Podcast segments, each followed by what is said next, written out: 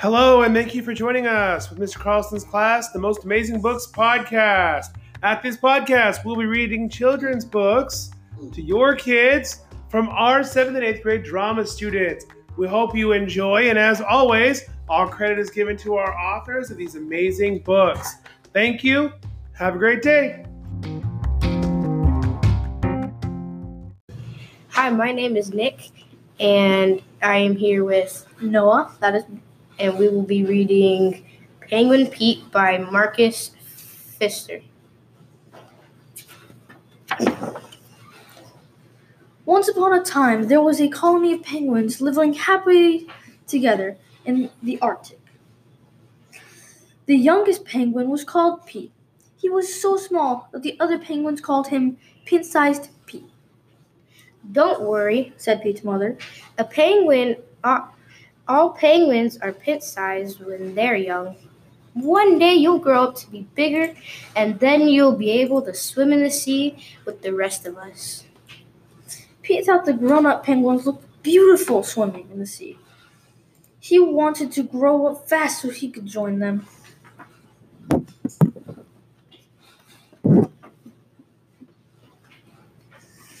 But then the penguins came back in the evening and waddled clumsily to their nesting places.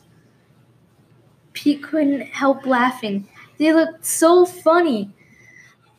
Grown up penguins couldn't move about the snow and ice any better than pin sized Pete.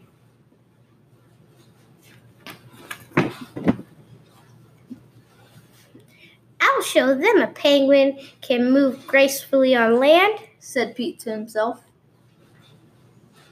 and he began practicing flipper skating every day. It was great fun.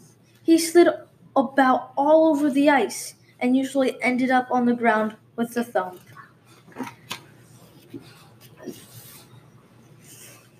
Now and then, some of the other penguins who are Pete's friends stayed home with him. Then they had a wonderful time playing hide and seek, making snow penguins, and having snowball fights. Then time flew by. One day, a flock of birds landed on the patch of ice with their, where their wings lived, where the penguins lived, calling and screeching and flapping their wings. Pete marched proudly through the rows of birds. How tiny they were! He felt very big and grown up. Hello, said one of the little birds. What kind of funny bird are you? I am a penguin, he said. My name's Pete.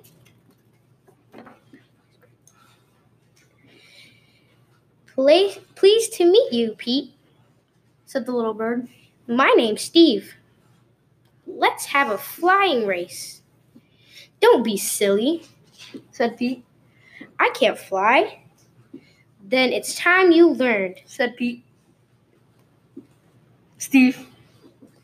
All you have to do is flap your wings hard. Just watch me. It's quite easy. Pete, Pete tried to fly, but he couldn't.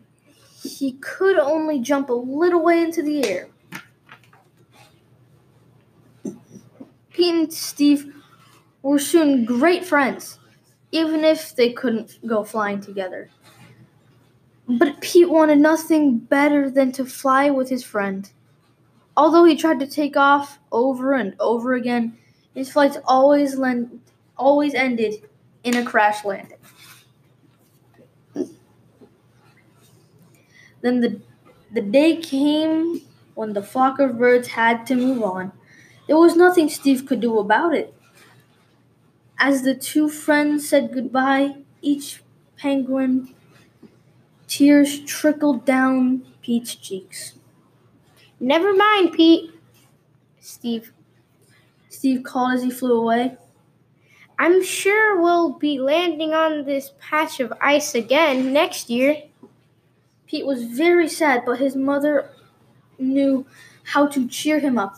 The next morning, he was allowed to go swimming in the sea for the first time.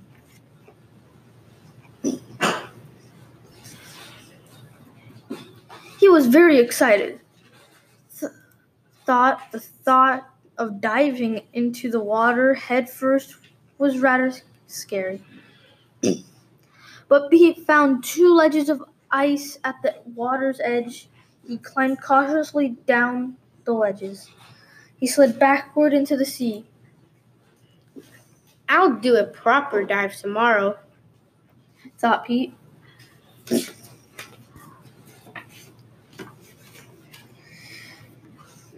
Pete's first few strokes were rather clumsy, but soon he was gliding through the cold water like an eel. He couldn't even do a backstroke. He came in last in most of the swimming races, and he lost when the Penguins played games. But Pete was a good loser.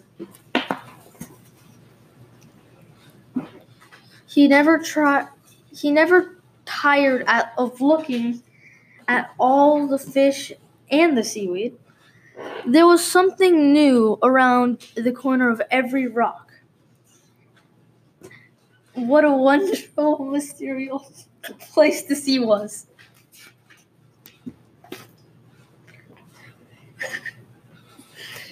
The moon had risen by by the time Pete waddled happily back to his mother.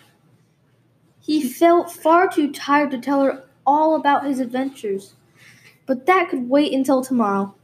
He fell asleep at once and dreamed of Steve, the sea, and the dive he was going to do the next day. Thank you for listening to Mr. Carlson's class and the Most Amazing Books podcast.